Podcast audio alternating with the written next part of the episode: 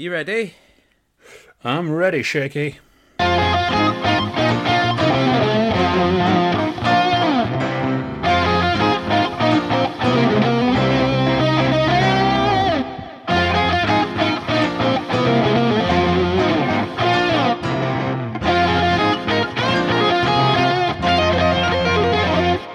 Hello everybody and welcome to yet another I Had Too Much Habanero Sauce With My Rap Last Night and I'm Paying For It Today episode of Poddywood. I am one of your co-hosts, Steve Hester, and with me as always is...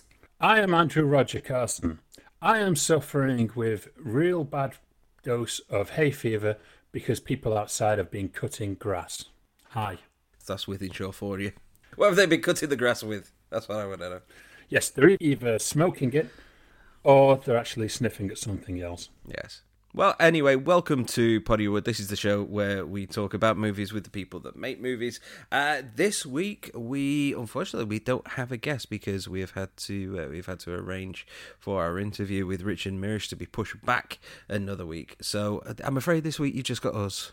What happened was I got the dates kind of mixed up. I thought Richard was on this week, and it wasn't. He's actually booked for next week, and it's not unfortunate because we're still committed to bringing you a show, and today we're going to be doing something a little bit special. If anything, we have rescued the show this week. And speaking of rescues, Steve, let's talk about what's in the box from last week. Rescue Dawn, which is a 2006 Werner Herzog movie starring Christian Bale, and it's a true story about a guy called Dieter Dengler, someone who sounds like he's got his name from Boogie Nights. That sounds like a Tex Avery cartoon character, doesn't it, really? Yeah, but it was a 2006 movie that was written and directed by Werner Herzog when he's not busy trying to kidnap Baby Yoda. And it's based on a 1997 documentary that he did about this real-life story about a guy who crashes in the jungle of Laos while on a Black Ops mission for the US Navy. The documentary was called Little Dieter Needs to Fly. Yes. And while some of it plays kind of fast and loose with the original guy's books, detailing his experiences, particularly the characterization of some of the people that were in there, it's a really interesting film. It's got a very, very retro kind of documentary feel to it. It does not feel like it was made in 2006. It feels like it was made more in kind of like the early 80s. Yeah. There's something about the way that the camera work is. It's got a very, very documentary style feel to it. The performances themselves have got lots of improv. It feels very real. And the characters, they don't really stick to any kind of archetype. I mean, even the protagonist, Dieter, who, like I said, is played by Christian Bale, comes off as a bit of a dick a lot of the time. I don't know if that's the direction that was given, or it was kind of Bale's interpretation of the real person, or if it was just his interpretation of the character as it stands in the movie. But he comes across as rather unlikable at some times. But then again, so does everybody else. No one really conforms to, oh, he's the good guy, he's the bad guy, he's doing this, he's doing that. That's the comic relief. Everyone feels like an actual human being, and I really like that about it. The one thing that is worth noticing, and you will notice this very early on, is the fact that the cast are very emaciated. Because they're supposed to be playing prisoners of war. And we're talking about people that have been in a POW camp for, I think one of them says he's been in there for about 2 years at that point. So these people are skinny. And the actors themselves had to drastically lose weight. And there's two that are listed down on IMDb. The first, obviously, is Christian Bale, who's said to have lost about 55 pounds. And the other is Steve Zahn. And he lost 40 pounds. Also, Jeremy Davis lost 33 pounds. Oh, was it 33? Well, in that case, it's already skinny. He kind of looks like, what's his name, Charles Manson throughout the whole thing, doesn't he? He does. And the way they kind of achieved this was they actually shot in reverse. Mm-hmm. So they'd lost all their weight for the roles. And obviously they were putting weight on as they were filming. So realistically, this movie was shot in reverse. The one thing, though, that I would like to point out is that even though they were filming it in reverse order, Steve Zahn in particular still had to be really emaciated at both the beginning of the film and the end. Okay, slightly more so at the end. But that must be really galling if you're on set with someone and you're having to just eat the bare minimum to keep yourself going and keep this really trim figure, and then your co-star is coming in and he's like put on another 5 pounds overnight because he had a massive meal at the hotel or wherever it is that you were staying at. That must be so annoying. True, but, you know, Christian Bale is always very committed to his roles, so much so he was actually eating those worms for real. Yes, he was. There's a scene in the movie where he gets given what looks like a plate of chicken feet covered in mealworms, and then he gobbles them up himself, stuffs them in his face. Speaking of Christian Bale losing weight, that was actually a pretty difficult time for him, realistically, in terms of staying at one weight, because he went from The Machinist, where he was probably even thinner than he is in this movie, yes, to massively bulking up, perhaps too much so for Batman Begins at the start of shooting. Then he had to lose more weight before they could actually properly shoot because he just looked too big. Then he went off to do this and had to go through the whole process yet again. And then go back to do The Dark Knight, in which case he's bulked up again. Wow. So, yeah, man. And now he's ended up doing, It was the political figure that he ended up playing. Oh, in Vice. Cheney? I think so, yeah. I was going to say Donald Rumsfeld, but for some reason, I thought it was Ron Cheney. I don't know why. Lon Chaney. I was Lon Chaney's lover. But no, I've never seen a Werner Herzog. I've never seen a Werner Herzog picture before. Never experienced human conditions whose eyes were German. But it was I say it was a fun watch. It was a lot more enjoyable than I thought it was going to be. It's an enrapturing film. It's a captivating film. The performances definitely do drag you along. The situations feel very, very real. And a couple of nice little touches in there. Like, for example, the character of Gene has got on his back. It's very noticeable in one scene where they sat down to dinner. He's got Quo Vadis, which is Latin, and that translates to "Where are you going?" And then later on, when, spoiler alert, they do escape from the camp, he's basically wandering around going, "Oh, where am I going? Where do I go?" And it's a nice little kind of touch that the guy's completely lost without being inside this prison. He's developed such a Stockholm syndrome and attachment to it all that he doesn't really want to leave. Really, he's got no real conception of where to go. Yes, and the good thing is you're probably going to come across a lot of Werner Herzog's movies during What's in the Box, because he has done so many classic movies and documentaries as well. Mm-hmm. So you'll become very well acquainted to him. But a good point about this is the story doesn't actually show that Dieter Dengler was actually captured twice in real life. And this is kind of really focused around his second capture without mentioning anything about his being caught once before and escaped. So, it is a very interesting story. I watched it again myself, and I think some of the regulars who listen in have also gone and discovered this film as well after not seeing it. Mm-hmm. And it is, just a really well-made, well-lit, yes, and very much so, very well-shot movie. Yeah. Very patient. It's not rushed at all. Everything has got a chance to let itself grow and develop naturally. Nothing in it feels like it's forced. Yeah. This prison camp is not your Rambo First Blood Part 2 prison camp.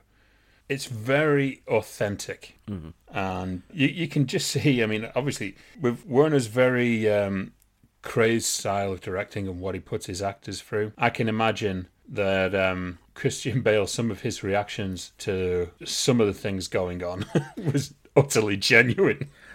Yeah, I mean, let's just focus on Christian Bale for a minute, because he's one of these people that he does a lot of character work, but he still just comes across as kind of Christian Bale, but slightly angry. And it was really weird in this movie to see him smile. Yes, I remember the one scene that jumps out to me right now as I'm thinking back on it is, I think, when he's playing Russian roulette with him or something like that, and he absolutely loses it. But you can swear this is not actually the character of Dieter Dengler. This is actually Christian Bale, who's probably had enough. It wouldn't surprise me, knowing Werner Herzog, if there was actually a real bullet in that gun. There probably was, because, I mean, it wouldn't be the first time a filmmaker shot live ammunition at someone. No, but it's the way Christian Bale is like, do not point that gun at me again. Do not do it again. And it's like, I have a feeling he's not actually acting.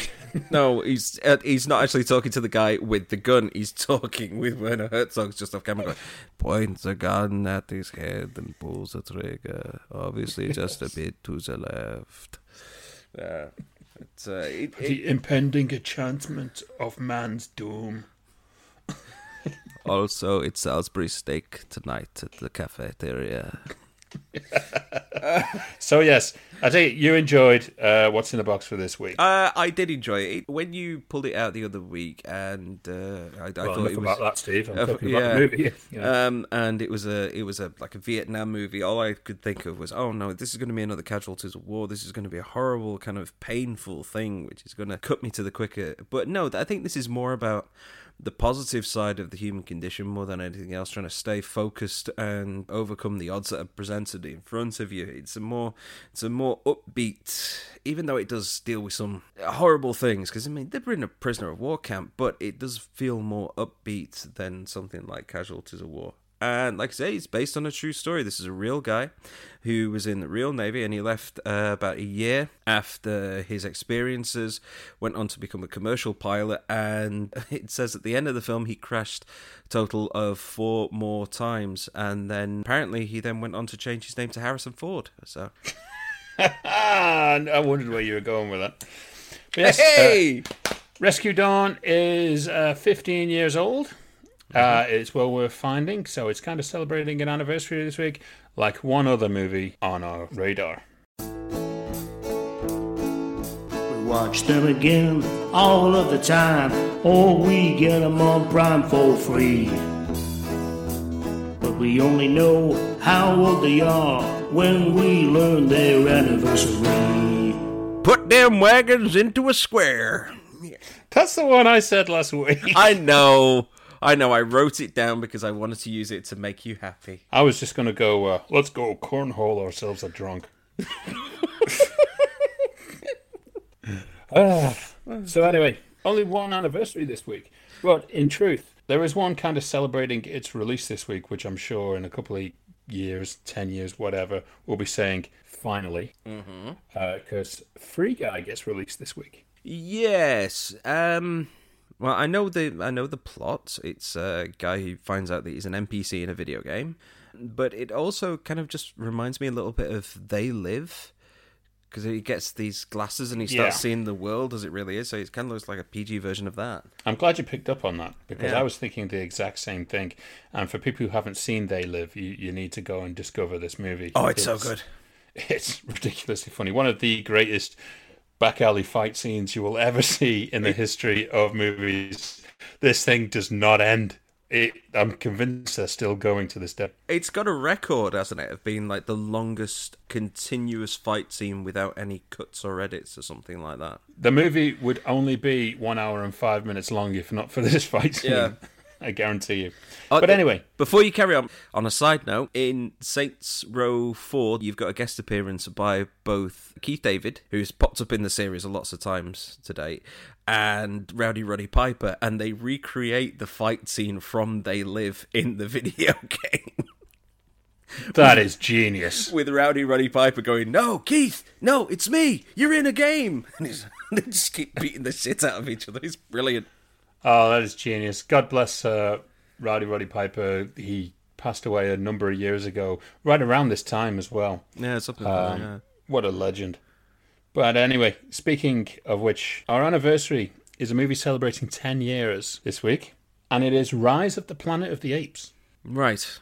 Have you seen it? I haven't, no. To be honest, I've never really been a big fan of the Ape series. I've seen a couple of the original ones from the 70s with Charlton Heston, and I've seen the first 2, and I've seen the one where they end up going back in time and the 2 apes leave a baby ape. That's it. Okay, well, the original is a classic. Mm-hmm. Tim Burton's Planet of the Apes was...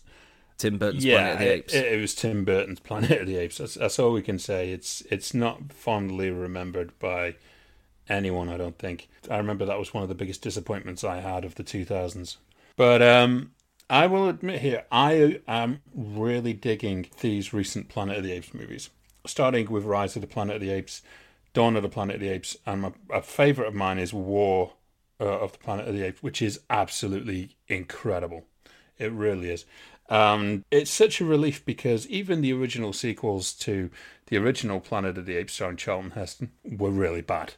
Yeah, you know, they were. They ranged from passable to pretty bad. So actually having someone who really cares about this franchise, even though now they're over at Disney because they were Fox franchise, and we'll probably have Rise of the Planet of King Louis or something like that. Something, you know. Yeah, it'll be the Jungle Book variation of it. It's directed by John Favreau. It's like waiting to see what they're going to do with the Predator. I'm thinking, God, this is going to be so bad. Please don't let it be bad. Please don't let it be as bad as the last one was anyway. Well, you know. One thing that I will say, though, even though I haven't seen it, I do know that it wasn't the first time that Andy Serkis played a monkey. It's very true. He was Kong. Yep. He was Gollum. Gollum, yeah. He's done loads of motion capture, and getting back onto video game, he also played the character of Monkey in Enslaved, Odyssey to the West, which is based on the Chinese story of Monkey and Triptychs and their Odyssey to the West. So he's literally played a character called Monkey before now. So if they're going to make a movie of The Secret of Monkey Island, you know he's getting that call, right? Oh, they already have done it. It's called Pirates of the Caribbean. The guys that made the game took their influence from the ride, and then the ride got made into a film, so it's already been done. Oh, yeah. Well, there you go. There you go. Well, yeah, that is the anniversary for this week. I think it's a really good film. Steve, obviously, is not a fan of the franchise. I could be easily swayed by the new ones. I just haven't got around to watching them yet. Well, you will, because they're in the box. So, this week, we do not have a guest, so we decided, you know what? There is enough going on in the world of movies that I wanted to bring to the attention. So we thought, we have our little sister show, Poddywood After Dark, which is exclusive for our Patreon subscribers, especially Luke and all of the others that are hopefully around there that I can't be asked remembering their names for. But I'm a busy man. I'm trying to get you content. So we decided, why don't we introduce special Poddywood After Dark as the main focus of our show, as we can concentrate on some of the stories currently going around and give our take on them. So, let's head over to our luxurious jazz bar setting of Poddywood After Dark. Welcome to Poddywood After Dark, because you paid enough for Rated R. Yeah, here we are in this luxurious jazz bar setting. And you'll notice in the background, we have Susie on sax. Yep. We have Tom serving us drinks. Oh, it's Tom now, is it? It's Tom. Last week on the show, I accidentally killed Tom off by a passing comment. But he is. He's our original barman. It's Steve who can never remember his name. That's because there's three of them, you see. There's Tom, Mark, and Tony. So occasionally, we may even get guests coming in. But this week, we've decided to hit the bar early and start talking about some of this news that is currently out there. And I want to hear Steve's take on it, because I know he doesn't keep up with a lot of the stuff going on in the industry. No, not really. But it will be interesting to hear what you think of some of these stories I have got from the Poddywood rag. Oh, that chip paper thing then. Yeah. That's the thing you can find in the midsection of the big issue. Bless you. Thank you. So what have we got to talk about this week? Well, the first story I wanted to get out is something that literally broke today. Bam Margera is now suing the Jackass 4 team for psychological torture. Right. Okay. Yes. Well, this one's a bit of a weird one. Very weird one. Right. Obviously, if you're going to be in something like Jackass, then you're going to be slightly unhinged to begin with. You know, nobody puts themselves through the kind of physical and mental torture that they put themselves through on a regular basis when they were making the series and making the films. But after Jackass 3, Ryan Dunn was killed in a car accident. I can't remember the exact details, but Ryan Dunn was Bam Margera's closest friend. I think the two of them were grown up together, and they certainly entered Jackass together. Now, after that, it became noticeable that Bam Margera was on a downward spiral. Major downward spiral. Possibly the biggest downward spiral of anybody in Hollywood currently. And we're talking massively self-destructive here. He's completely unrecognizable. And I get that he's more or less the same kind of age that we are. When you get to your early 40s, your body kind of gives up on you anyway. But no, this is something more. And a lot of the problems seem to be psychological. Now, when Steve-O was going through similar issues, he was going through an awful lot of substance abuse, some serious substance abuse, and the rest of the team apparently gathered round and were able to sort him out. And the Steve-O that you see in Jackass 2 and Jackass 3 is completely different, because in Jackass 3, he's clean, and the guys around him were saying, no, we were sponsored by beer, we were sponsored by Miller, and they said, no, we're not having that on the set. You can keep that away, because we want to try and keep as much of that dangerous stuff away from Steve-O to protect him. And from what I can gather, a lot of the similar stuff has been happening with Bam. They've been trying to encourage him to come in, they've been trying to get him support and everything, but it seems to be that Bam doesn't want that help. Well, basically, Bam has now been precluded from taking part in Jackass 4 that is getting released, I think it's later this year, I'm not sure. Now, I've been following this kind of story recently. Bam does have this high-profile struggle with addiction. The people on Jackass and his friends, they did convince the studio, MTV, Paramount, that he should appear in Jackass 4. Paramount had a condition, and the condition was that he had to sign this wellness agreement. So it was consenting to breathalyzer tests, he had to have his urine examined, you know, his hair follicles tested, and his medication had to be monitored by a doctor via an online kind of like Zoom or something along that time. Makes sense. Now, Bam agreed to that, and then he broke that contract, and he was fired earlier this year. And since then, Bam has been completely unhinged by what we're seeing in regards to the production team. Basically, what's happened now is he's been slapped with a restraining order because he reportedly had threatened Steve Tremaine's wife and children. Jeff Tremaine. What did I say? You said Steve Tremaine. But my apologies, Jeff Tremaine. Now he's responding with legal action of his own. He's filed this lawsuit now against Paramount Pictures, MTV, Jeff Tremaine, as well as Knoxville, Spikes Jonze, and everyone else involved in Jackass 4. Bam Margera needs help. He does. What he doesn't need is some legal team basically smelling money. And they say it's psychological torture, but Bam is making the situation worse for himself, and he's probably got the worst people behind him, people who should be saying, you know what, you need to step away from this and sort your life out. Apparently, this breach in his contract, apparently he was fired because he tested positive for Adderall. The studio was aware, apparently, that he had been prescribed this to treat his ADHD. The suit kind of against Paramount now, they're saying that this wellness agreement is in breach of California's Fair Employment and Housing Act. So they're saying it's, you know, a violation, wrongful discharge, unlawful retaliation, whatever.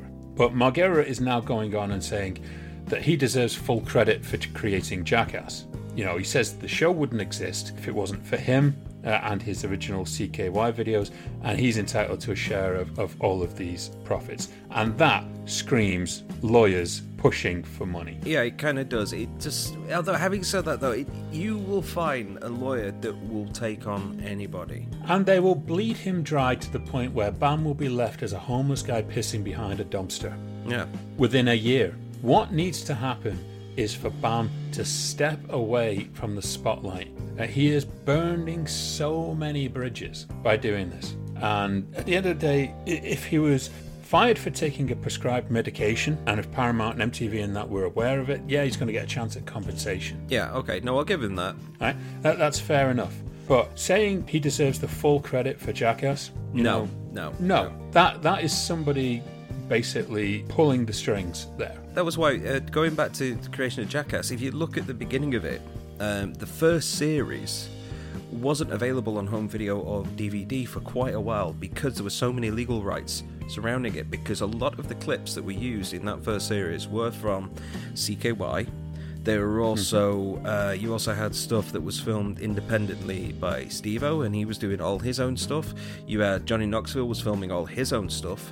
Then you had people like Preston and Weeman, and I think they were coming in to kind of like bulk out the rest of the show.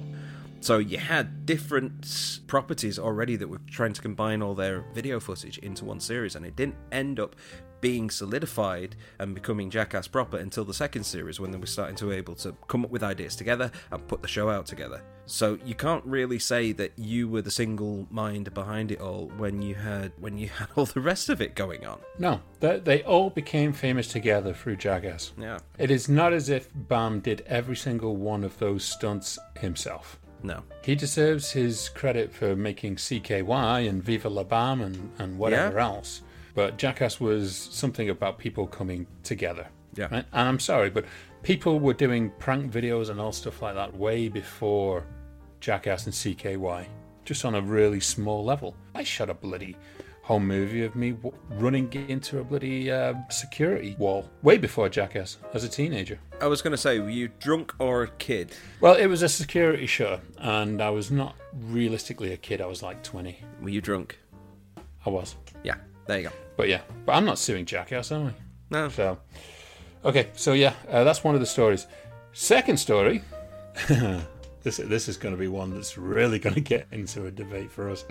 Okay. Apparently, Robert Pattinson is unhappy with DC using multiple versions of Batman. Oh yes, and look at it this way: there were a lot of people and fans who spoke out about Robert Pattinson being Bruce Wayne, but I admit that the trailer that I've seen, it looks really good, I've got to admit, and I am anxious to see what he's going to do, right? You know, but at the moment we've still got Ben Affleck as Batman, we've got Michael Keaton returning as Batman. Apparently they're doing a Batman Beyond movie where Michael Keaton will be the older Bruce Wayne in that. Cool. There's going to be Terry McGinnis, you know, which is going to be cool. And apparently Robert Pattinson is not happy about this competition of this role. Right. On the one hand, I can kind of see where he's coming from, because we are now entering into the world of the multiverse. Yes. It's been, I think the first kind of hint of that was maybe in Doctor Strange. And then, if anyone's seen Loki, spoilers if you haven't seen Loki, that properly breaks open the can of worms to do with the multiverse.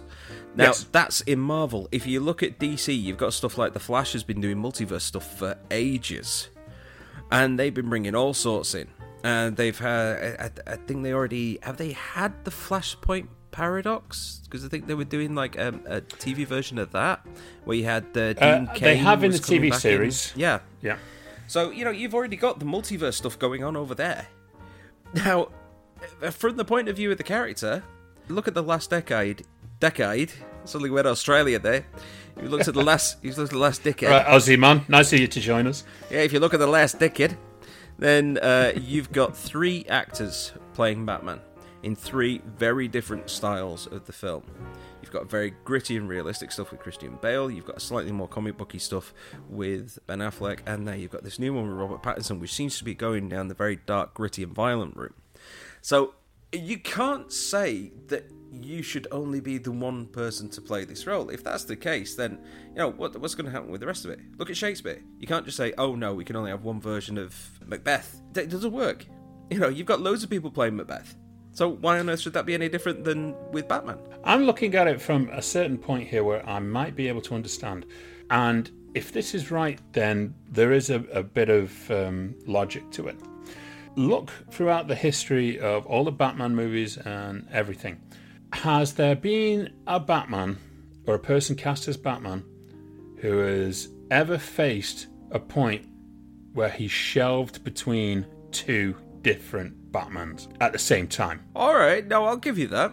I think the closest that you could possibly swing for would be Val Kilmer, but he was the Batman in between two Batmen.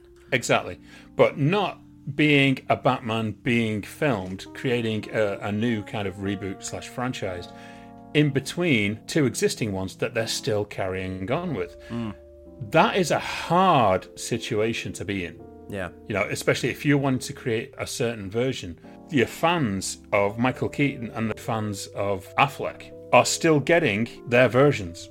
What this creates is a very difficult avenue for another Batman to make it. It's never been done before. Would you say that the Justice League is probably responsible for really muddying the waters with this then? Because with that coming out, they would have reinvigorated the interest in Ben Affleck's Batman. I think that Robert Pattinson's Batman is sandwiched into this kind of situation between the Snyderverse and Warner Brothers DC. It's a tough one because fans are siding with the Snyderverse, and rightly so, you know, because the Justice League there was fantastic, whereas Warner Brothers' version of Justice League was abysmal. It literally was, you know, cut up loads of pieces of film, throw it into a blender and see what comes out. Well, yeah. And, you know, their plan was, let's scrap the Batman with Affleck that we were doing, that Jay worked on as well. You know, they scrapped that, which apparently was absolutely amazing in the script form, in order to do this Robert Pattinson's Batman, which was met, I wouldn't even say lukewarm. I think fans dived all over this like it was a slap in the face. Okay, this has happened before. When Michael Keaton first got offered the role of Batman, there was lots of people saying, no, a comedian can't play Batman, and he did it really well. When Heath Ledger got offered the role of the Joker, everyone was saying, no, he's a pretty boy rom-com star, he can't play a Joker, and he did it really well. I still am struggling to get over, even though I know that Robert Pattinson has done lots of really good stuff in the interim. He's worked really, really hard to build himself as a legitimate actor with stuff like The Lighthouse, but I cannot get him out of my head as being the guy from Twilight. And in my head, I cannot marry that person with Batman. It's like trying to have Coke and milk at the same time. It doesn't work. We understand that that was obviously the franchise that catapulted Robert Pattinson, but it was not a joyous showcase. No. It has more haters than lovers of it. This is not Harry Potter. This is actually the reverse of Harry Potter. It was a much loathed... I think it was one of the first instances where I saw a movie franchise was loathed by people. It gave us 50 Shades of Grey, for God's sake. Yeah, exactly. But... what we've got to really look at here is I do feel a little bit of sympathy for how it might not be fair competition for Robert Pattinson's Batman. And I've seen the trailer they put out for it. It looks brilliant. I've got to admit, it looks really good. And apparently this is going to be like 3 hours long, this movie. And the characters all look great. You know, it looks sinister. It's really dark. It's probably going to be rated R, which is fantastic. Mm-hmm. I hope it is. I really want to see this kind of dark stuff that you see in the animated movies, like in the stuff that Jay's done and Sam Liu and everyone else does. But I do feel it is a bit unfair because it was greenlit. It got put back. You know, a lot of work has been put into it. Nick even worked on it, doing stunts as well. Mm-hmm. And I think too many people fell in love with this whole multiverse thing. Which was, oh, you know, we can just do it as well. But the competition to go up against Ben Affleck's Batman and Michael Keaton's Batman, who are established and loved, and your movie being sandwiched between them, it's really harsh. This is why I think that Warner Brothers doesn't have any balls. They are so focused on trying to ape what is happening in the MCU, they're neglecting what they actually have. They're neglecting their potential storylines that they could build themselves. Make their original movies the way that they were intending to do, instead of just rushing and trying to chase after this thing that you're constantly catching up with.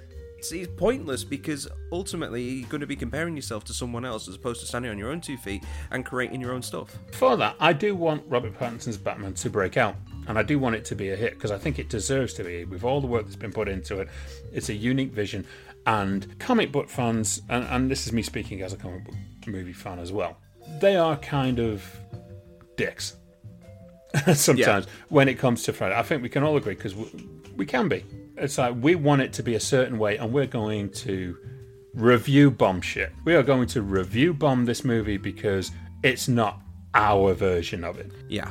Yeah. And that's what I feel is going to happen with Robert Pattinson's Batman. Before it's even released, it is going to get review bombed, which is unfair. And you people should just stop. Stop being so goddamn self-entitled. Give the movie a chance. If you want more Batmans, don't bloody firebomb your chances of them continuing. Watch it, take it for what it is, and just enjoy the fact that you've got it. 20 years ago, you had to wait 4 or 5 years to get a decent comic book movie. Now you're getting, what, 2 a month? Something like that. Stop pissing in your own well. Watch the damn movies and enjoy the fact that you've got them.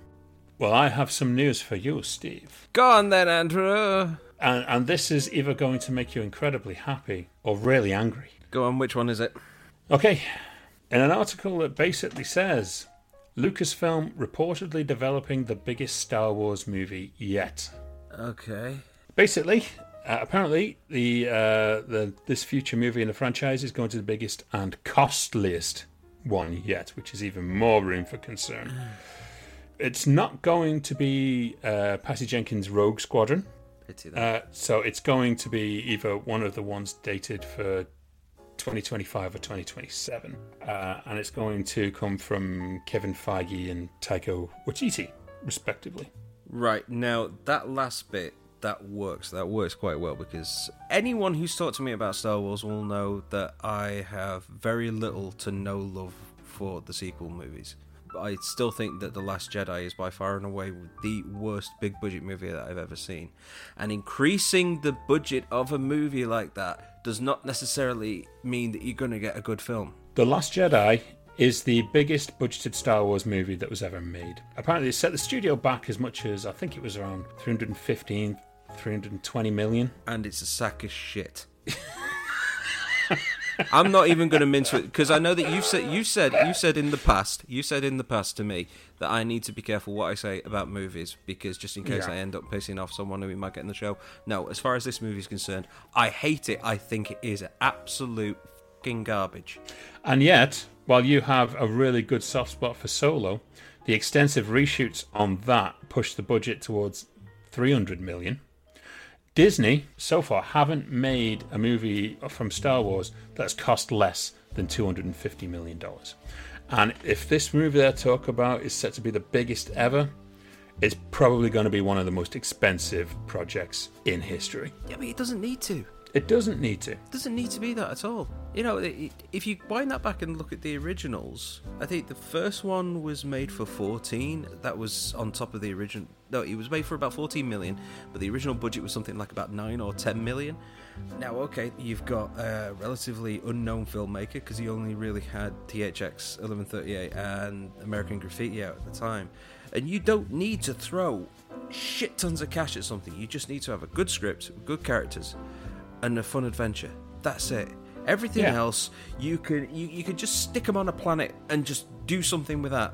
Okay, yeah, I know it's called Star Wars, but they're trapped on a planet somehow, and they have to get off it. There you go, boom. That way you can pick like, I don't know, a jungle or something to film in. Boom, you've done it. You don't have to just keep throwing money at it, as it's proved. You could throw as much money as you want at it. It doesn't necessarily mean it's going to be any good. Which, funnily enough, leaks into our next story. Which is? I don't even know where to start with this one. I'll start with the name. Vin Diesel, right, reportedly wants time travel in the next Fast and Furious. Okay. Right, before you carry on, I did read somewhere, and it said that any long-running series, when it runs out of steam, because they automatically will when they start running so long, will ultimately resort to time travel. Yeah. There you go. I mean, how insane do you need a series to actually get? They may as well just go, oh, fuck it. Whatever. Throw everything in. I've heard this one about the Jurassic World crossover. Yeah. And now it's time travel. And, you know... What the hell? Right, yet again. I mean, come on. This is my point about budget and everything. The budgets of the Fast and the Furious movies have got bigger and bigger and bigger. The spectacles got bigger and bigger and bigger. And ages ago when we were doing our little special where we were talking about the movies which we think deserve a bit more recognition, we came up with Ronin. Yes. And that is a perfect example of a really tight, small-budget film which has amazing car chases in it. Done for real, realistically. Now, if you were to take something like Fast and the Furious, shrink it all down, trim off all the fat, get rid of all of the exhaustive CGI that's going on in there, and just focus on making a really tight, genuine, action-packed car movie with real stunts, you could invigorate that franchise once again. Yeah. I think, no pun intended, it's time to park it. Yeah. All right? It is time just to say you've not only jumped the shark, you've jumped the shark, reversed, turned into a submarine and blew the f***er up. Yeah. And then at it. Never mind crossing over with Jurassic World. Should get them to cross over with the Transformers. Oh, don't. I'm just... I can't do it. I can't do it anymore. I honestly cannot sit through... I know Fast 9 is there, and I know I'm going to have to watch it at some point, but I can't do this. I see friends of mine who are intelligent, well-educated people, and they're there checking in, watching F9. Which, for me, is just a button on a keyboard. Exactly. You know, I don't even know what F9 does, but I guarantee you it makes more sense than Fast and Furious 9. On a MacBook, it skips or fast-forwards. Right, which is what we should actually do with the rest of this franchise. There we go! My God, that has lined up well, hasn't it? That has lined up brilliantly. You know, I'd be happy with that. But yeah, well, as soon as I read it, I was like, really? You know, I can't stand this. I can't do it anymore. You know, and obviously a hell of a lot of fun to make, but for me, it's painful to watch. I like a bit of reality, you know, or something that's... They left reality behind a long time ago, my friend. Time travel. Bath. So, what do you kind of think about all this? The council culture is kind of now focusing in on Chris Pratt. Oh, what's he done now? Nothing, which is exactly highlights what the problem with council culture is. Right now, apparently, he was absent from a fundraiser, an Avengers-themed fundraiser that was being held by Joe Biden's presidential campaign. Right. And because he didn't take part in it, everyone on Twitter basically started calling him homophobic white supremacist. Okay. Yeah, it doesn't make sense. He did absolutely nothing. And yeah, I know that he got in some trouble over some poorly worded Twitter post when he was promoting one of his movies. I think it was Onward. Robert Downey Jr. didn't attend this fundraiser either. And no one's having a go at him. And no one's having a go at him. You know, and now there's a movement going around where they're asking, well, these cancel culture morons, suggesting that Jack Black replace Chris Pratt for every role he's ever done in his entire career. God, right. I've had it up to in here with cancel culture right now, because you cannot say or do or think anything without someone on the internet getting massively offended by it. There's probably someone out there that's just listened to what I've said just then and then got offended by the fact that they've now been offended by it. Yeah. No, this is the thing, right? If you're going to bring up something that you did in the past, if you bring up something which I put on social media about 10 years ago, that isn't me now. That was me 10 years ago. And anyone that says that they're the same person 10 years on is absolutely lying. Attitudes change, opinions change. You start to grow and develop as a human being. You start... Right now, I'm in a position that I never thought I would be in 10 years ago with pretty much a family. And you compare that to the guy I was when I was 30. Completely different bloke. Oh, yeah. Same here. And not only that, but some people just go out of their way to be offended. And it doesn't matter what it is. One of the best examples I can think of about this is in the Discworld books. The Discworld books, if you haven't read them, it's like a fantasy series, which is basically what would happen if Lord of the Rings had a sense of humour. They're brilliant, go check them down, they're great. There's a city in it called Ankh-Morpork, and lots of dwarves come down and they live in the city, and there's this campaign that's been set up called the Campaign for Equal Heights. Not rights, heights, because they're dwarves. And it's all about equal rights for dwarves. But the thing is, there are no dwarves in it, because the actual dwarves are far too busy getting on with their day-to-day life than getting involved in that sort of thing. And I get the feeling that most of the people that get offended are getting offended on behalf of the people who should get offended, but don't actually care to get offended because they don't give a shit. Exactly. No, fully agree with you on that. Yeah. Okay, here's a question for you, Steve. Go on. Is the Terminator fully dead as a franchise? I would say yes. I honestly think that the Terminator franchise was dead the moment that Terminator 3 crawled out of the ocean. As far as I'm concerned, it had a brief moment of life again with Terminator Salvation, because say what you like about it, at least, but at least it told an original angle on the story, but every single movie has been the same. Terminator gets sent to the past to protect someone, another Terminator gets sent from the future to kill them, and yeah, they're all the same. It's dead, it's done, move on, do something else. Exactly. Terminator Genesis was not loved at all. No. A lot of people kind of hated that it kind of took liberties with Terminator and Terminator 2. Terminator Salvation, I really liked. I thought it was a brave new direction, separate from the original movies, and worked really well. Yep. Terminator TV series, you know, I enjoyed it, but it's not something that I would go out of my way to acknowledge. Yeah, I haven't seen that, so I'll take your word on that one. Yeah. And Dark Fate. Have you seen Dark Fate? I haven't. I couldn't bring myself to watch it. Okay. It's not bad. It's actually enjoyable, I will admit. But no matter what, a lot of people kind of lost interest in the Terminator with that movie. And it lost over 120 million, I believe. And Linda Hamilton returned in this movie, for God's sake. James Cameron, you know, he was a producer on it and a co-writer on it as well. Right. You know? But where the problem with the Terminator franchise is it was our generation of stuff. And I don't think the people who have come along in this business know what they want from that. No. Realistically, the sequel shouldn't have worked. Terminator 2 Judgment Day shouldn't have worked, but they made it work. They made it work by taking a different angle with it, because the original was basically a horror story. Yeah, and no one has seemed to learn in any of these Terminator movies that when you leave a piece of a robot behind, it's going to come back. Mm-hmm. It means someone else is going to build one. Rise of the Machines was not good. No. Sorry, Bill. I know that you worked on that one. I lost interest in that movie the moment that he put on the star sunglasses. That's exactly the point that I lost interest in it as well, which was in the first 5 minutes. Oh, it was just really terrible. And Christiana Loken hasn't done anything on that level ever again. No, she hasn't. I don't believe. Who was the Terminatrix? Ugh. Yeah, that was another thing as well. It was just really crass exploitation. It's, oh, what can we do now? Oh, I know. Let's make the new Terminator blonde and have big boobs. That'll be great. Well, she doesn't start with big boobs. She grows big boobs when she gets pulled over by a copper. Yeah. And it's like some machine in the future decided that we have created the perfect killing machine. What can we put on it? Let's give it the ability to grow its tits. You know, I'm sorry. It was just such a dramatic misfire. I went to cinemas to see it, and I think I didn't stay. I'm pretty sure I marched out of it. I am going to give a controversial statement. The Terminator franchise should have carried on from Terminator Salvation. Okay, no, I agree with that.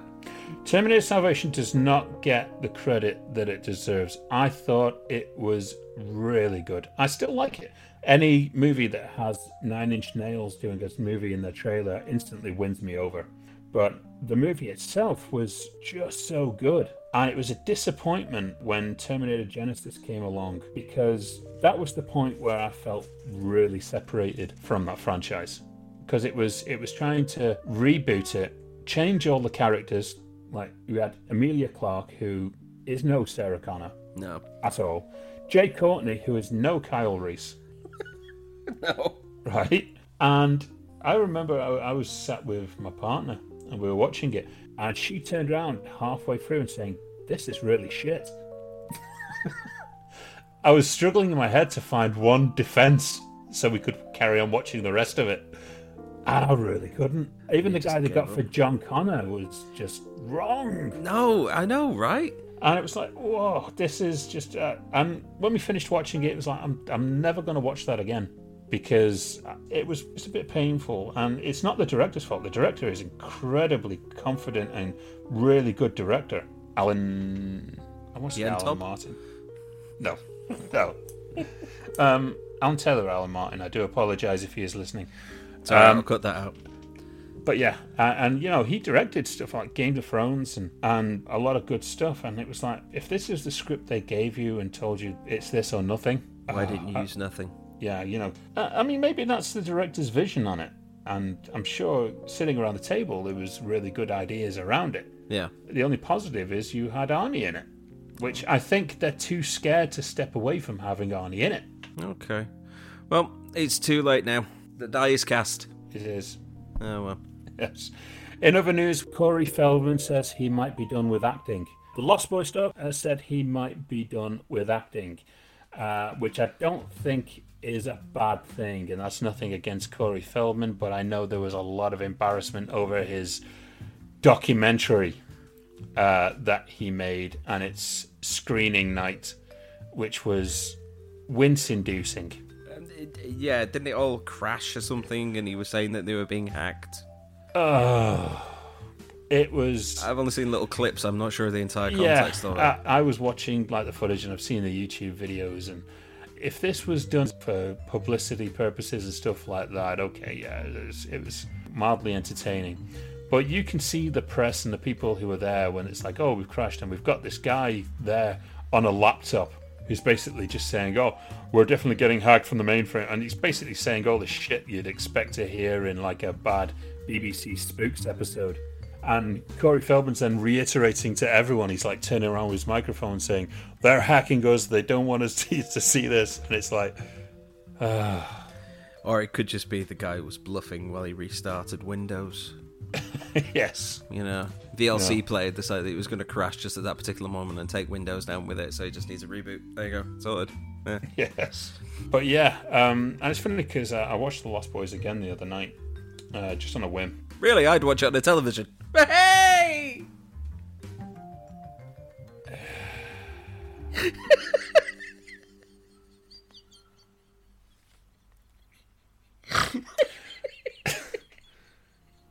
You know, Steve, this is why you don't have any real friends.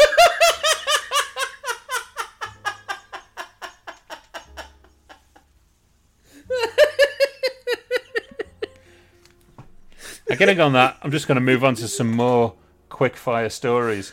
Okay. The fact that the South Park creators, Trey Parker and Matt Stone, have signed a $900 million deal to make 14 South Park movies for Paramount+. Oh my God. This is 20 years overdue. Yeah. South Park the movie was over 20 years ago, and it's still one of the most hilarious movies ever. A lot of us have grown up, and some of us haven't. But, It's going to be interesting. I reckon some of it's not going to be like Futurama's Bender's Big Score and stuff like that. You know, these are actually going to be movies, so they've got to go all out because 14 movies is a hell of a lot. 900 million. That's ridiculous. That is absolutely ridiculous. I don't think it's worth that much. And speaking of 900 million, do you know that No Time to Die reportedly needs 900 million just to break even? That film is flopping. Hard, very hard, you know, and I'm going to blame a lot of the pushback. You know, they've pushed this film back so many times that, I don't think a majority of people care anymore. The fact that they're kind of stepping away from James Bond with this movie, spoiler alert, but they are, and the word on the street is apparently he's going to be replaced by a female Jane Bond, maybe, who knows. I think that's not sitting well, and I think people are like, why do you have to call James Bond? You know, why does this have to fall into that woke culture? I don't know. You know, you can easily do a spin-off of a female James Bond if you wanted. I think there's a lot of people who are a bit disinterested, and it's going to be a very wince-inducing week when that is released, because you will know within the first 4 or 5 days how badly that film is going to go. Well, it's taken long enough for it to come out, even before the pandemic. So, let's just, as far as I'm concerned, let's just rip this Band-Aid off and see how we get. And I'll watch it. You know, the initial jokes that we had about No Time to Die being no time to get released. You know, it's, unfortunately, it is going to be a thing. I mean, MGM have kind of signed up to Prime. Mm-hmm. The biggest mistake that they can do now is release that movie within a week of it being released theatrically, which they will do because that is the style at the time. They need to extend those theatrical windows again. Yeah, I mean, Suicide Squad got a week release, I think, in the UK, and maybe something like 5 days theatrically before it was released on HBO Max, or it might have been released on HBO Max the same time as the American release. But they need longer. And I am in favour of going back to the model. Give them at least 8 weeks. 8 weeks theatrical run. at a push, 6. Give them 6 weeks before you catapult them into an avenue where piracy is going to give it to everyone for free. Well, I agree. No, so that's basically it. Well, you know, I think I'm going to leave it there for these kind of stories. It's been a bit of a different approach this week because we thought there's enough going on there that people are going to want to hear about. So yeah, this is just a little taste of the stuff that you can get from Poddywood After Dark, which, in case you don't know, you can get, as Andy said earlier, as a subscriber to us on patreon.com/Poddywood. And we want to hear from you guys. You know, we want to hear your reactions to these stories, what you think of them. Obviously, new news comes out every single day, so this might be outdated, and new developments in these stories might have come along by that point. Mm-hmm.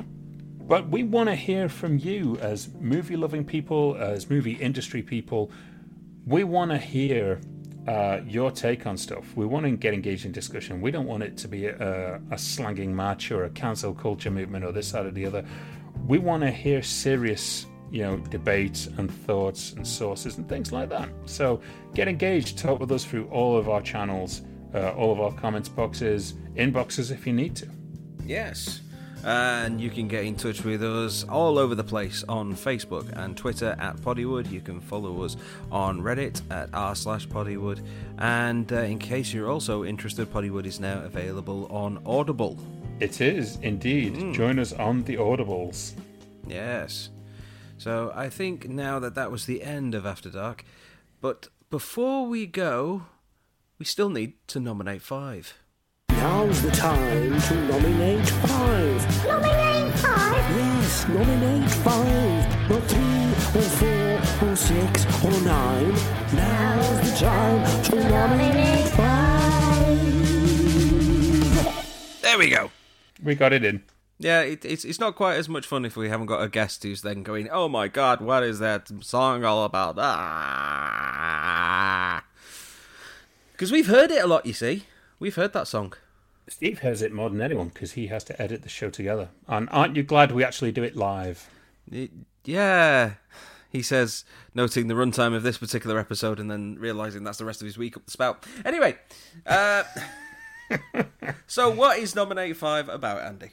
Well, Nominate 5 is usually the segment of the show where we ask our guest, whoever it would be, to nominate 5 of a certain category. And because we do not have a special guest this week, I basically threw it on to my co-host and editor and man of many talents, all of them minor, Steve Hester. Hello. And because he is such an utter gaming nerd, more than he is a movie nerd. Yes, that's true. Yes, I've asked him this week to nominate 5 of the cheesiest game conversions into movies.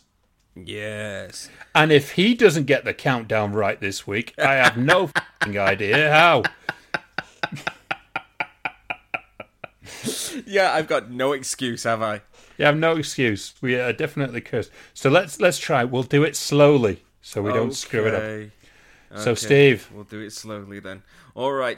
Before we carry on, I was wrecking my mane the worst. You're wrecking your mane? I was wrecking my mane, man. I was racking my brain trying to think, okay, what were the worst ones? And all I could think of were movies by Uwe Boll. I was thinking of all the best ones, and all the best ones seem to have happened recently, and I haven't seen a lot of those ones yet because I've just not got around to it. So these are ones which have come out over the last 20 years, and they're just cheesy. They're not bad, they're not good, they're just cheesy. Right, okay. Well, okay. This is going to be interesting, so let's start us off at number 5. All right. Now, you may disagree with a few of these, but number 5, I'm going to go with Doom. And I'm not talking about the one which came out recently. I'm talking about the one with Rock the Dwayne Johnson and Karl Urban. The other one is Doom Annihilation, by the way. Yes. Which I haven't seen, so I cannot comment. I haven't seen either, but I read early reviews and I decided that I would do better things with my life. So Doom, it's basically Aliens.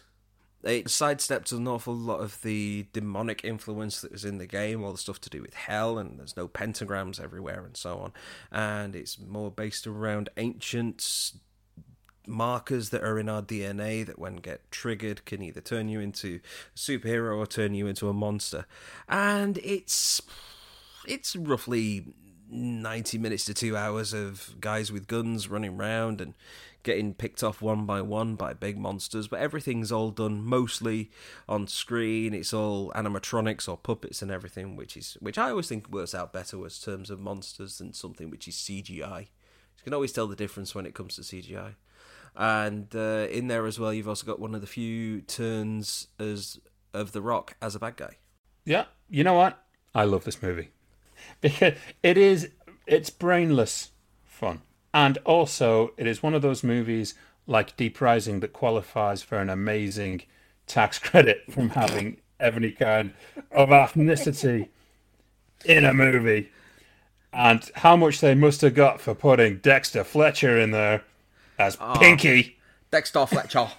Dexter Fletcher. But you've got Carl Urban, Australian. Yep. You got Rosamund Pike, who is English, as best of my knowledge. Uh-huh. You got your big Samoan beefcake in Dwayne Johnson, who's also American, I guess. Yeah. You got a guy who plays Destroyer, who's black. Then you've got there's Goat, there's Duke, there's Portman. I even remember all the names. That's Jesus, I'm really impressed at that one, you know. Yeah, I know. And it was directed by Andres Bartkowiak. I know I've got that name wrong.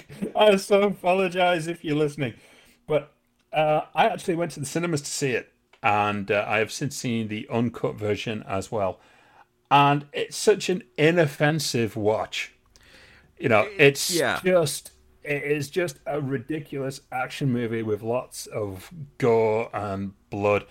And you even get a laugh with the whole first-person scene, which is freaking really ridiculous. Yeah, you got to admit that the whole first-person scene is really well done as well.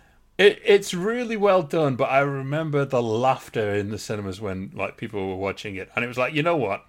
If you're part of the bloody disgusting crowd and you just want to see some just out and out carnage and gore and stuff like that, and it's just a really fun movie. It doesn't get its due, I don't think.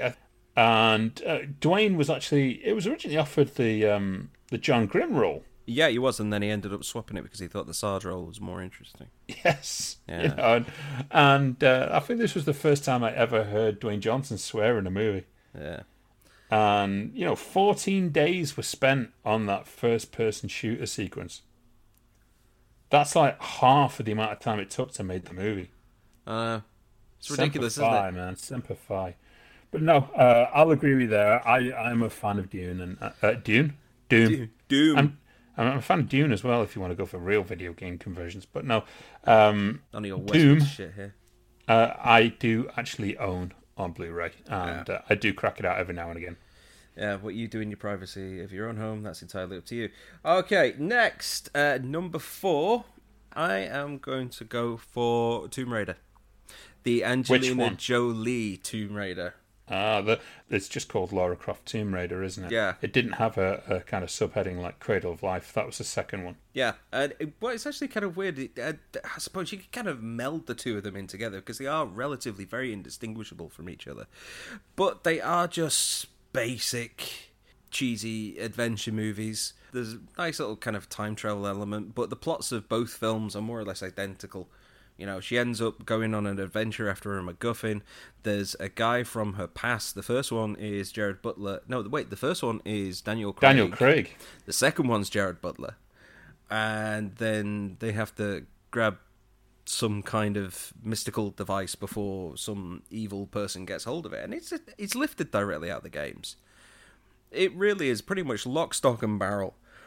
In terms of style and feel, even though not in exact content, and they're just, I don't think they're great films by any stretch of the imagination, but they are one of those that you just, if it's on, you can just go, oh yeah, I remember this, and just kind of switch your brain off for an hour or so.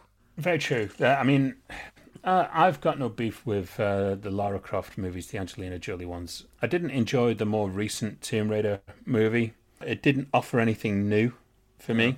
But when you've got Chris Barry playing Hillary, the butler, yes, in the originals, it took me back to when I used to play the game and I used to follow you around with that silver tray. Yes. Winston, he was called in the game. Winston in the game, yeah, and yes. It's Hillary in the movies. Yeah, because Winston was an old man.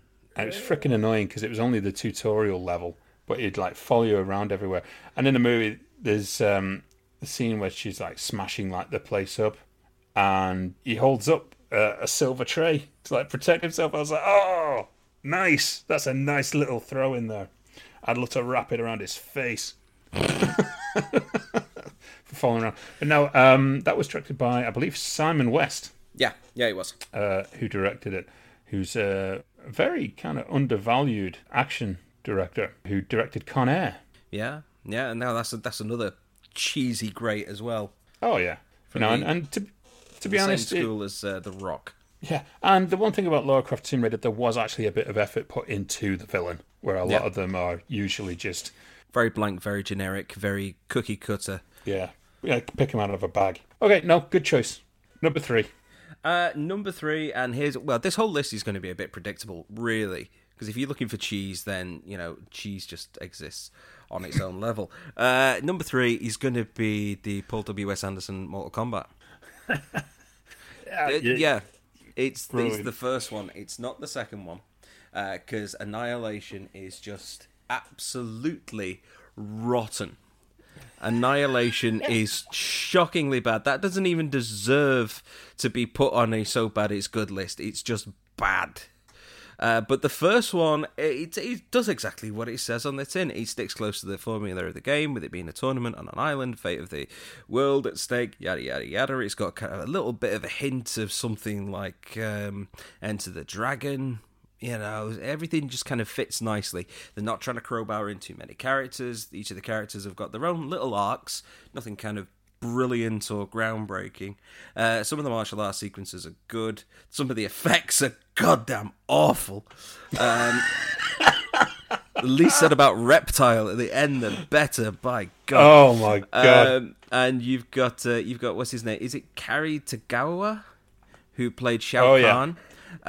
Who they've got back in the recent games, actually, to play Shao Kahn. So it's kind of come full circle that way with him coming back. But yeah, I love this film. I think it's absolute cheese, absolute schlock, and in nod to our guest from the other week, Russell Mulcahy, it's also got Christopher Lambert in it as Raiden. It does indeed. And even better than that, what was I thinking? It's got the best version of Kano in any of the movies.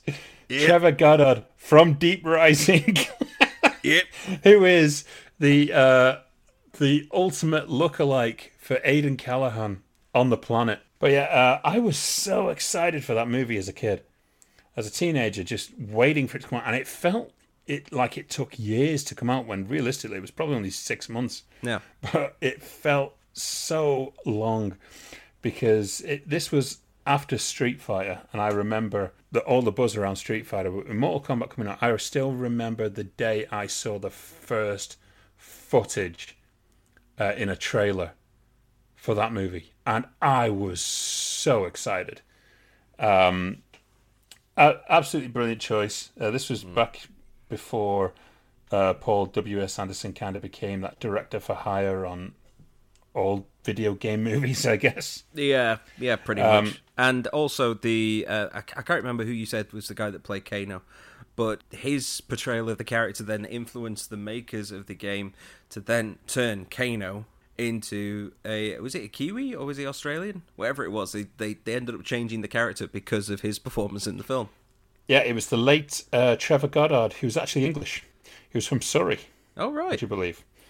Yes, the last time anyone saw him was he died in 2003, shortly after doing Pirates of the Caribbean.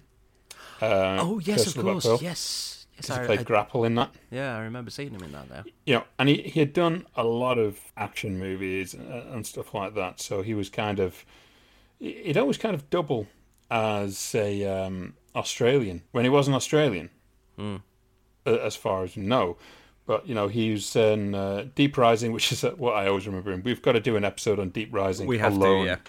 Yeah, this is going to be our first ever watch-along for people. We're going to invite people to come and watch this with us. But, he'd done a lot of TV, done loads of stuff like Baywatch and Renegade. That's Renegade. What a show. Ooh, looks like he's getting away, Renegade. Yeah. The Johnny Cage character was actually modelled on Jean-Claude Van Damme. Oh, yeah, without question. And I'd love to see... Those were $500 sunglasses, asshole. I would love to have seen it. Apparently, there's a bit of a drive at the moment to have WWE's The Miz play Johnny Cage. That would work so well. Isn't that inspired? That would work so well. Because the Miz character is basically Johnny Cage since day one without the martial arts. And you can teach martial arts or get him a stunt double. You know, God knows if that will be Damien Sandow. There's a little throwback to WWE fans there. But I would be so for that. But no, great choice. Going to screw up the countdown now. Are we at number two? We are at number two. Number two is Resident Evil. Oh, the first one? Yes, the first one. Because no offense to Russell, but there was definitely a law of diminishing returns with these movies. Even though each of the movies did end up making enough back to warrant further sequels, in terms of actual quality, oh no, they started low and then they kept on getting worse. But there is something about the first one, which is a cheesy, schlocky, dirty horror flick.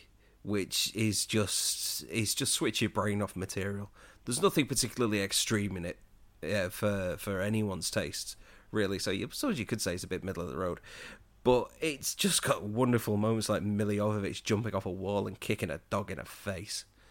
It's just it's worth the price of admission alone for that.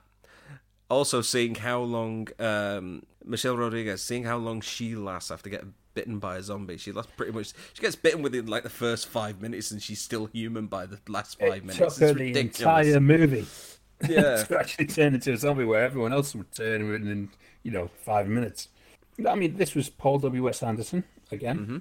I remember it fondly. I did go to the cinemas to see it as well.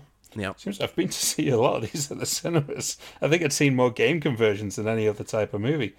Michelle Rodriguez was very adamant that she wanted to be involved in this project from even before it was greenlit. Mm-hmm. She was a big fan of the games. It really is just another fun zombie movie. I remember it having a different title originally. I think it was called Resident Evil Ground Zero, and I think they changed it following 9/11. September 11. Yeah. Because I remember the first kind of things of it being Resident Evil Ground Zero. And they changed. And Milla Jovovich had an entire career based off these franchises. I mean, she kept going all throughout the 2000s from this franchise, really. As I mentioned the other week, she married Paul W.S. Anderson. And I think he directed the first two, could be wrong with that. I think someone else might have directed the second one. Yes, he did the first two, and then Russell did the third. But then I also think he came back for the last one, which I haven't seen because at that point I was so baffled trying to keep up with what the ongoing plot was that I couldn't. I just lost all track of it. So now that's that done. And so people may not remember that Milla Jovovich wasn't the original choice for Alice. Originally, it was going to be Sarah Michelle Gellar. Mm-hmm. That's right. Imagine how different that would have been. Yeah, staking him through the heart instead. Yeah. But yes, and the main reason it had a mainly kind of British cast was because it was actually filmed a lot in Europe. Yeah. I think it was Germany. I'm pretty sure it was Germany a lot of it was filmed. I think it was, yeah. I think going back a few bits, actually, I think Doom was filmed in Poland or somewhere. Just to try and keep the budget down. Yeah, yeah. And it's amazing how many films, game conversions especially, that happens quite a lot with, because I think Mario Brothers was even done in, I want to say, Mexico. Could be wrong, it was somewhere where there was like a massive heat wave or something, and they were filming in an old cement factory. I think, I actually think it was somewhere like Baltimore or something like that, but I could be wrong. But yes, Resident Evil, this has the distinction for me for being the one film where the film snapped in the cinemas more than 3 times. Oh, wow. Oh, yeah. Zombies eating the reels. And they would not give the money back, saying, well, you did eventually get to see all of the film. That was a genuine excuse from the cinema, who did not want to give a refund. It's like, well, you actually stayed and watched all of it. Bastards. Well, how about you give me a free ticket, which I did eventually get. Good. And then I spent it on Dog Soldiers. Nah, that's better. Yeah, it's not bad. Yeah. Okay, then. So I guess we're at number one. And yes. I have a feeling I might know where this is going, but I will just go with it and let's just see if we get the right thing here. What is your number one, Steve? Well, I guess you couldn't see that coming, could you? Yes, it is. It is the ultimate cheesy movie video game adaptation. It is Street Fighter. Not the wonderful Street Fighter anime that Jay brought up ages ago. No, this is the Jean-Claude Van Damme, Raul Julia, absolute cheese fest that is so wonderful. This is, for me, the very definition of so bad it's good. I love this movie. And so do I. This movie is so dreadful. The acting in it is awful, particularly, what's his name, Sawada.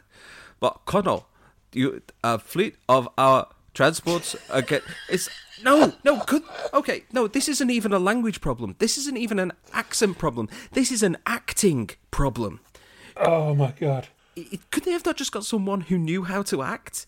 He's got like one line in the entire film.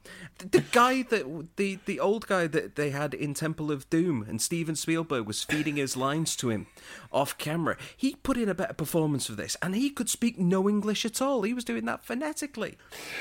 Oh, there is so much to talk on this movie. God. This would be an entire episode, and we are going to dedicate an episode just to this movie, because this is how we became friends. Yeah. Years after this movie was released, we had, I think it was on Facebook, me and you were having a back and forth and started quoting terrible lines from Street Fighter to each other.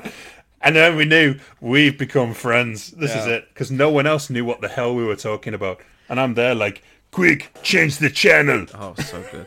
Yeah, if we do a watch along of Deep Rising, we need to do one of Street Fighter. Oh, Street Fighter might even come first.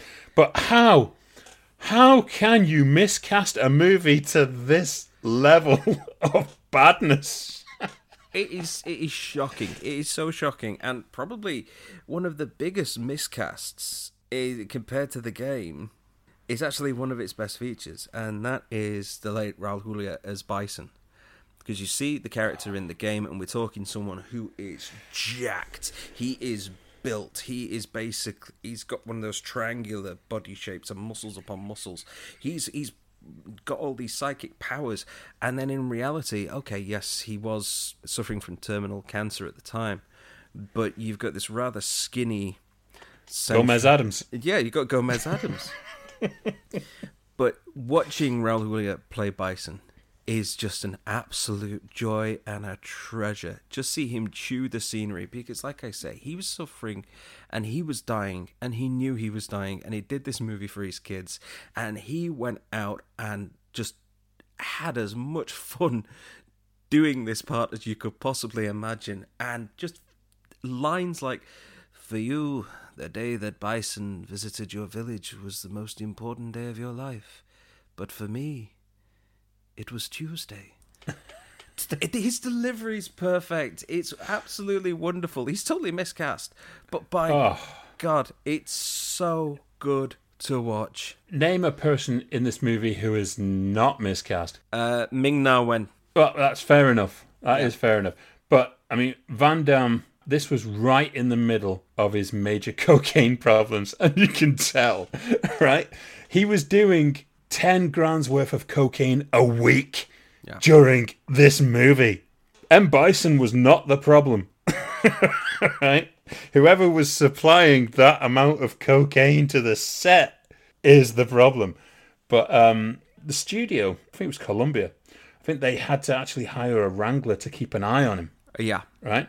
But this person was just as bad as Van Damme. And he was doing just as much. Mm-hmm. You've also got the issue with David E. D'Souza, who was the writer of it, who then said, "No, if I'm going to write it, I want to direct it as well."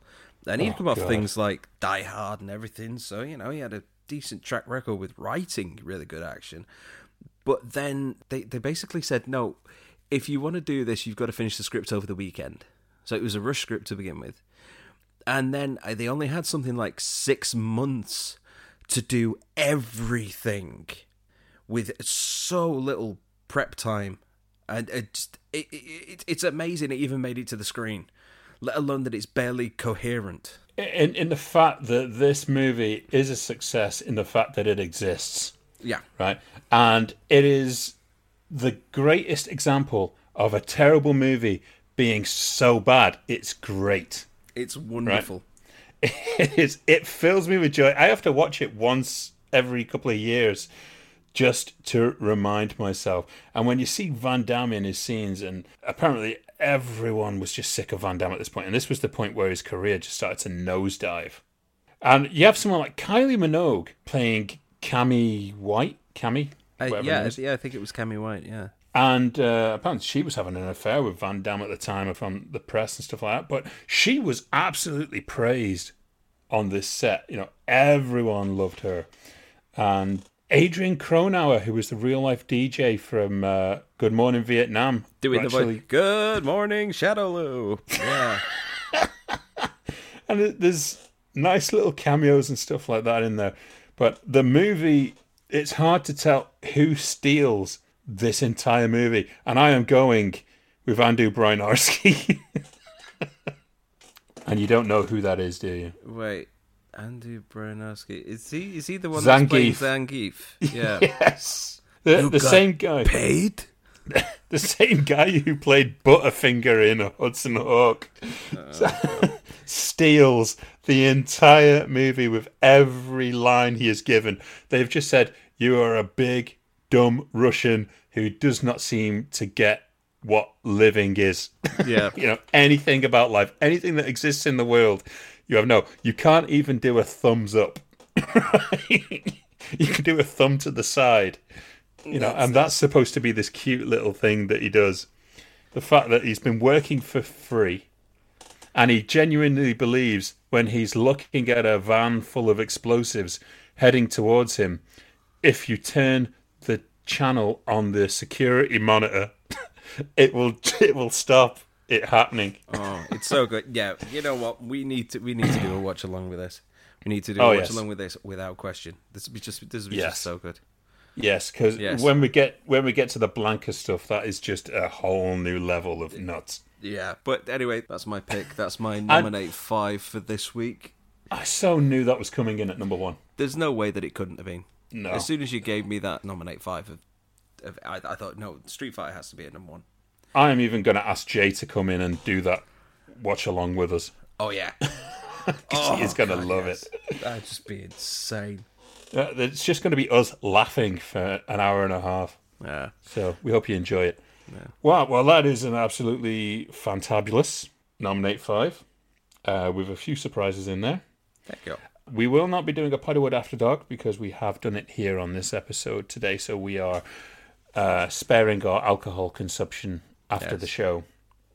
But we thank you anyway for having the interest to come along, and we hope that some of you who have listened to our inane ramblings today in regards to stuff happening in the industry and our thoughts on it would like to come and join us and have a chat on, come on to Patreon. Chuck us a little money our way. We really appreciate all of your support. Yes, and while you're there, there's only one question left to ask. What's in the bag? What's in the box? What's in the box? What's in the box? What's in the box? What's in the box? Oh, well, at least it is a box this week. Yes, you did. I did that once. I did the what's in the bag thing once. Jesus Christ. You actually said it as well in Poddywood After Dark on one episode. Did I? Oh, okay. Yes. Okay, I'm going to roach in the bag while you tell everyone what it's about. Okay, well, what's in the box is our segment of the show where Andy tries to raise up my cinematic learnings beyond, well, most of the stuff that we've talked about today, to be quite honest. He's going to pull out the name of a movie from a box which is certified fresh on Rotten Tomatoes, and then I have to go away and watch that movie. If I have already seen it, then another film gets picked out of the box until we find someone that I haven't seen, and then I watch that. So, Andy, What is it going to be? Okay, so I pulled a couple out here because you have a tendency at the moment to actually have seen the first two, so I have three to hand. And we'll go with the first one, which is Master and Commander, The Far Side of the World. I have not seen Master and Commander, The Far Side of the World, so you don't need the other two. Perfect, they can go back in the box till next week. Yes, directed by Peter Weir from 2002, starring Russell Crowe, James Darcy. A thin Russell Crowe. Yes. And it's classed as one of the greatest naval battle movies ever made. Okay, well, I look forward to that one. Okay, and you will hear what Steve thinks about that next week when we return with Richard Mirisch as our guest. We've got to talk about a whole lot of movies. We're talking about The Matrix. We're talking about Godzilla vs. Kong. And what exactly happened with the House of Wax studio fire that burnt the thing to the ground? Bill Daly says that Richard Mirisch smoking is the reason. I don't think that's true. But do you reckon if this is the major swerve and it turns out it was Bill that has burned it on fire? Yeah. That'll be Bill. Yeah. That'll be Bill. All right, everybody. Well, thank you for listening to our Name Ramblings this week. Hope you've enjoyed it. If not, well, tough shit. And yeah, go fuck yourselves. But if you have enjoyed it, we will see you next time here on Poddywood. Bye. Take care.